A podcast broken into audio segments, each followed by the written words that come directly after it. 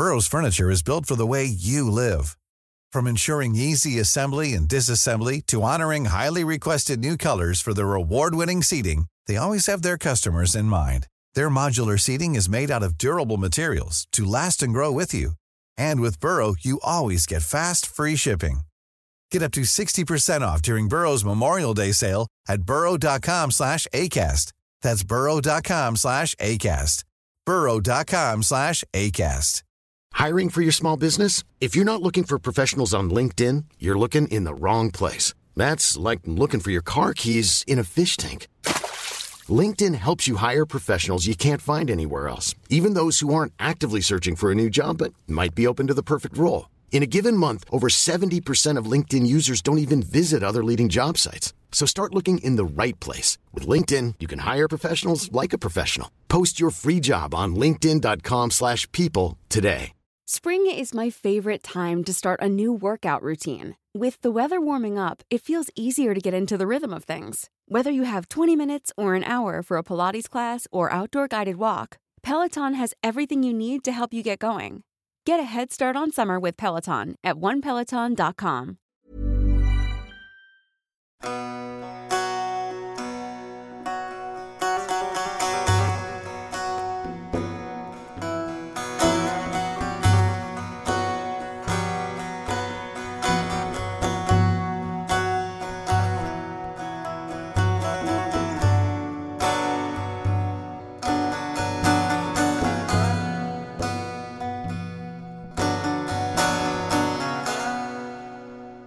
Ramadan, as many of you probably know, is the annual month of fasting, one of the five so-called pillars of Islam, alongside the five daily prayers, the zakat, giving to charity, as well as the shahada and the hajj, or pilgrimage to Mecca. So every year in the month of Ramadan, Muslims around the world will fast for 30 days, so for the full month of Ramadan. What this means is that Muslims will abstain from food and drink, and yes, that does include water, as well as sexual activity from the break of dawn till sunset every day. Now, this is one of the central practices in Islam. As I said, it's considered one of the so-called five pillars of the Islamic religion, so it's one of the main practices. And the reason for this fast, and there are different, of course, interpretations and perspectives on why you fast, but in general, you could say that one fasts in order to get closer to God through controlling your base desires and your appetites, and through that, you're kind of purifying your soul so that it can more easily, receive blessings from God, you could say. Fasting is about turning away from the body and turning towards God. It's a conscious effort to choose God or the divine before one's own desires and one's own needs in that way. It is to reorient one's consciousness and one's soul away from the body and from the ego, and instead focus entirely on God and on the divine. Now, fasting in general is, of course, a very widespread practice across different religions all over the world. It's not something that is unique to Islam. Fasting is one of the most common, I would say, spiritual techniques and practices that have been used across history and in different cultures and different religions. You have, in Christianity, you have the fasting of Great Lent, where you fast also for a bit more than a month, 40 days. You have in Judaism the fasting of Yom Kippur and various other circumstances when the Jews will fast. Sometimes fasting can last for just a few hours, sometimes it's a few days, weeks, a month, etc. But the general idea remains the same, to abstain from usually food and sometimes drink. But it can also be more specific. So some fasts in Christianity, for example, it's common to fast on Fridays. But what this means is that one abstains from eating meat and drinking alcohol. So you will eat vegetarian food, or sometimes you'll eat fish, because in medieval times fish wasn't considered meat. So that's one example of a more specific fast in that way. We have fasts in Buddhism. Buddhist monks will fast and abstain from eating to help with meditation. We have fasts in Hinduism, in the Baha'i faith, in Taoism. So it's a widespread practice across various different religions. And in Islam, it's given a very prominent role as one of the 5 pillars of obligatory fasting during the month of Ramadan. And there can be differences in ideas behind why one fasts in these different religions, but throughout all of it is the trend of making a point of that there is a spiritual benefit to abstaining from things that we usually consume and to sort of block off our desires in some way, and food and hunger is, of course, one of the main things that we experience every day.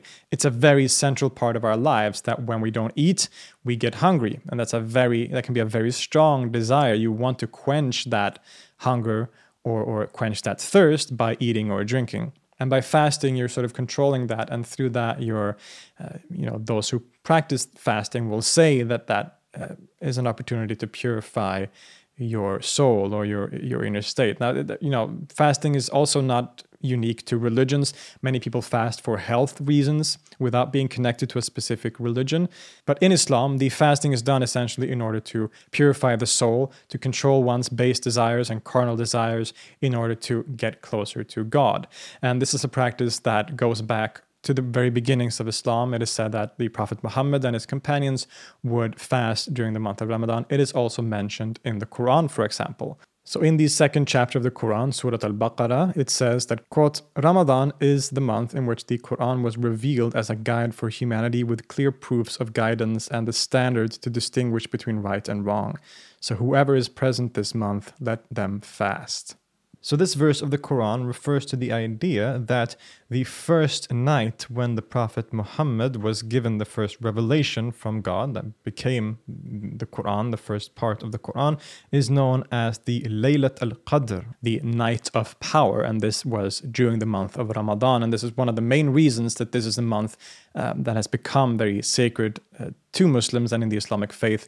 And it's the reason, at least partly the reason, why one fasts during this month. According to the great scholar, theologian, and mystic Abu Hamid al-Ghazali, when he talks about the fast, he defines it as, quote, the purpose of fasting is the weakening of carnal appetites. And hunger, as I said, is of course one of the most central of these carnal appetites.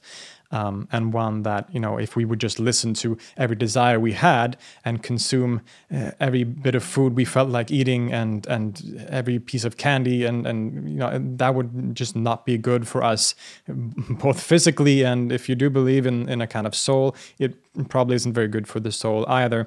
And that's what these thinkers are pointing to as well. So in Islam, and especially in Sufism, there is talk of something called the jihad al-nafs, the struggle against the self or the ego. And the ego is the lower part of oneself. So the idea of the individual self that is separated from everyone else. And this is the self that also has desires, like it wants to eat, it wants to have sex, it wants to have power and all these things. And this self or this ego can become very powerful. It can become very dangerous if it isn't controlled, if it isn't, kept in its place, so to say. And this is, especially in Sufism, there's a great focus on fighting against this idea of the nafs, of the self or the soul. And this is precisely the purpose of fasting as well. By abstaining from food, which is one of those central desires that human beings has, that is something that the ego does not like at all. And so by controlling the ego, by not giving the ego what it wants, the soul becomes more purified by, being less ego and more direct contact with God in some way. Al-Ghazali again writes, quote, it is a victory over Iblis, or the devil, the enemy of God Most High, for his armies are the carnal appetites, and fasting defeats his armies, because its true nature is the abandonment of the appetites. About this, the messenger said, quote again, Satan flows about inside a person as blood does in the body. Thou must make his passage difficult with hunger. The great Sufi mystic Ibn Arabi also states about hunger more generally in his treatise called Hilayat al-Abdal, quote, Hunger is, in every state and every respect, a means whereby the seeker and the verifier can attain to a more exalted degree, for the seeker in terms of spiritual states, for the verifier in terms of mysteries. Hunger has a spiritual state and a station. It is characterized by humility, submission, servility, lack of self-importance, indigence, discretion, tranquil emotions, and an absence of base thoughts. This is the state that the seeker has. So he indicates here that by abstaining from these things, by fasting, by being hungry, both literally and in a more abstract metaphorical sense, we are cultivating other aspects of ourselves, like lack of self-importance, like humility, and that becomes really important for one's spiritual development and for reaching a state that is more closely in line with the divine, with God. And these consequences of fasting, like humility and lack of self-importance, also leads to other positive things, of course, in relation to one's perspective on one's own position and on others who are less fortunate. So sometimes people will say that the fast of Ramadan is essentially about feeling sympathy with those who are less fortunate, those who are poor and don't have access to food, for example. And while that isn't necessarily the main reason behind the fast, that's definitely a very important consequence and aspect of the fast. That is, if you don't eat and if you cut off yourself from eating and you become very hungry and you experience that pain and that struggle, you will automatically start to sympathize with those who have to go through that and don't perhaps have the security of being able to break the fast whenever they want. So that's a very natural consequence of something like fasting, that one gets a better, sometimes, perspective on those kinds of aspects of life and society. In the Futuhat al-Makkiyah, or the Meccan Revelations, the great compendium by the mystic Ibn Arabi, he dedicates a full chapter to the practice of fasting and the month of Ramadan in particular as one of the aspects of this chapter. And there he writes very poetically, quote, "When the gates of the fire are locked, it turns back on itself, and its heat is multiplied on it, and it consumes itself. The person fasting is like that with his nature. When he fasts, the gates of the fire of his nature are shut." So what he's saying is that the fire or the hunger that a person feels is not quenched. When one closes the gates to the fire so that it cannot be, you can't put water on it to make it go out. This means that the hunger or desire will want to have something to make it go away, but it won't get that relief. So instead it's going to eat itself up and sort of consume itself. And not go away, of course, but in that way one starts to be able to transcend hunger, another phrase by Ibn Arabi in the Futuhat. One transcends hunger, one transcends one's desires eventually, so that one reaches a higher spiritual state. Now, important to point out is that there are, of course, many rules surrounding how the fast should be done, when one can break the fast, what one is supposed to do. It's not just about not eating, as we will see soon. And there are, of course, exceptions when one doesn't have to fast. So sick people will, of course, have to eat or drink. So if you're sick, you don't have to fast during the month. If you're pregnant, a lot of people will not fast when they're pregnant. If people are traveling, and especially back then, you talk about the Middle Ages, for example, traveling meant walking or riding on a horse or something like that for long distances, and for that, of course, you needed sustenance. So in those circumstances, you didn't have to fast. So there are rules around that, and not everyone has to fast if they can't fast, for example. But it is expected of every healthy practicing Muslim that he or she should fast during this month. But of course, as I said, it isn't just about not eating or just being hungry. It is about focusing more, so turning inwards and focusing more on your religious duties, on worshipping God and so on. So for a Muslim during Ramadan, they will not just abstain from eating and drinking and having sex during the day. They will also try to not swear. Of course, these things should always be, a Muslim should always try to avoid these things. But during Ramadan, there's often a conscious effort to be even more careful with your behavior, so not swear, not talk behind people's back, not say things that are inappropriate, just being a good person as much as possible. In The Alchemy of Happiness, Al-Ghazali says, quote, "So from this you learn that the fast of whomever limits his fasting to not eating and not drinking is a soulless form. For the spirit, ruh, and true nature of fasting is that one makes oneself like the angels, for whom there is absolutely no carnal appetite. The beasts are dominated by their appetite, and for this reason they are far from the angels. Any person dominated by appetite is also at the level of the beasts. When his appetite is decreased, he has begun to take on a resemblance to the angels. For this reason he approaches them, an approach in attributes, not in station, and the angels are near God Most High. Consequently, he is also near God. When he makes arrangements to attend to supper and gives full aid to what the appetite desires, the appetite grows stronger, not weaker, and the spirit of the fasting is not obtained." Al-Ghazali also writes that, quote, "It is to restrain all of one's bodily limbs from impropriety, but is not limited to the stomach and the genitals. The perfection of this fasting lies in 6 things. First, to restrain the eye from looking at things that distract one from God, especially from that thing which arouses one's carnal appetite." He then quotes a hadith that says that the Prophet Muhammad said, quote, "5 things break the fast, a lie, slander, table-bearing, a false oath, and a lustful glance." Second, to restrain the tongue from foolish talk and everything that is superfluous. One should remain silent or engage in the recitation of the Quran. Argument and disputatiousness are among the harmful things. As for slander and table-bearing, according to the school of some religious scholars, even the fast of the common folk is broken by them. So while the abstaining from food and drink is the outermost, clearly visible and main part of the fast, it is also about abstaining from lying, from swearing, from all these other aspects of one's life, and instead that one focuses on being a good person and on your religious life. So Muslims will often recite the Quran or read the Quran even more so than otherwise, and do prayers, both the obligatory prayers of course, but also additional prayers, and really spend the month focusing more than otherwise on religion, on God, and on spiritual development essentially.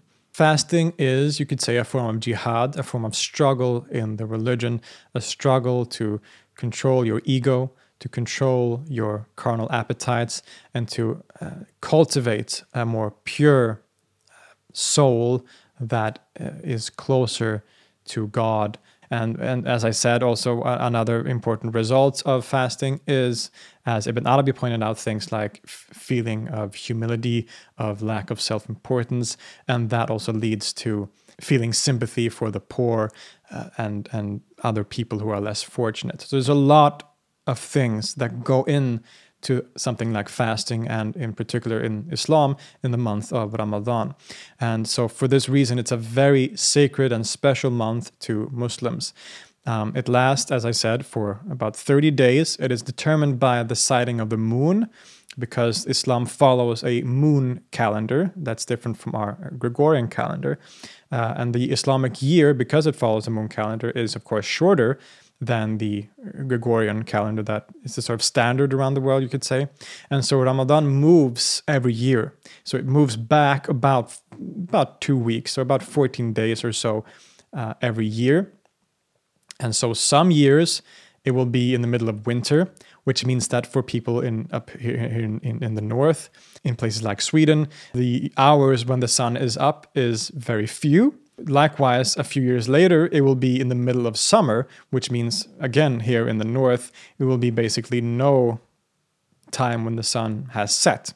So that creates problems, and people solve this in different ways. Some will follow the sunrise and sunset of Mecca or other places, and in a general sense, there are different ways of solving this. But so it is determined by the sighting of the moon, both when the month begins and when the month ends. So the beginning and end of the month of Ramadan it's a bit up in the air exactly when it's supposed to end, for example, until the so-called moon sighters can confirm that the month has ended. And by the end of the month of Ramadan, there is this great feast called Eid al-Fitr, which is the greatest, you could say, holiday of the year in Islam, at least one of the greatest holidays, where one will often gather as a family. Children will get presents, and families will eat together, not celebrating that the month is over, but celebrating this beautiful month of fasting and coming together in a celebration. So it's a really beautiful tradition, I would say. It's a very central part of the Islamic religion and one that is very important and very dear to a lot of people around the world. Today is the official starting date for the month of Ramadan for at least most Muslims around the world. So keep in mind, if you know Muslims, you have Muslim friends or family, maybe at your workplace, for example, that for the next couple of weeks they might be extra tired because they are fasting. But now perhaps you know a little more about what this month is about, what this fast is about, and so you can maybe appreciate its long history and the reasons behind this fasting. To all of my Muslim friends out there who are fasting, I wish you a very happy and especially meaningful Ramadan. I hope this month of fasting is spiritually uplifting, and I wish you and your family good health. I hope this will be a very meaningful and significant month for all of you who are observing. For now, thank you so much and take care.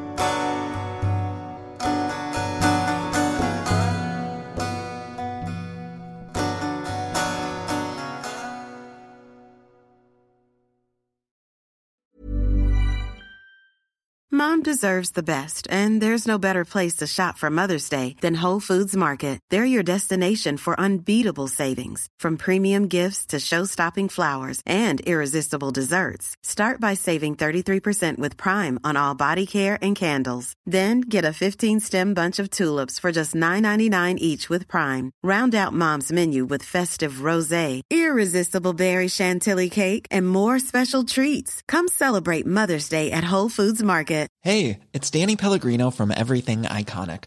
Ready to upgrade your style game without blowing your budget? Check out Quince. They've got all the good stuff, shirts and polos, activewear, and fine leather goods, all at 50 to 80% less than other high-end brands. And the best part? They're all about safe, ethical, and responsible manufacturing. Get that luxury vibe without the luxury price tag. Hit up quince.com/upgrade for free shipping and 365-day returns on your next order. That's quince.com/upgrade. If you're looking for plump lips that last, you need to know about Juvederm lip fillers. With Juvederm Volbella XC and Juvederm Ultra XC, your lip look, whether it's subtle or bold, can last up to 1 full year with optimal treatment and no additional maintenance. Find a licensed specialist and see if it's right for you at Juvederm.com today. That's Juvederm.com. Add fullness to lips in adults over 21 with Juvederm Volbella XC or Juvederm Ultra XC. Do not use if you have severe allergies or a history of severe allergic reactions, or if you're allergic to lidocaine or the proteins used in Juvederm. Tell your doctor if you have a history of scarring or taking medicines that decrease the body's immune response or that can prolong bleeding. Common side effects include injection site redness, swelling, pain, tenderness, firmness, lumps, bumps, bruising, discoloration, or itching. As with all fillers, there's a rare risk of unintentional injection into a blood vessel, which can cause vision abnormalities, blindness, stroke, temporary scabs, or scarring. For full, important safety information, visit Juvederm.com.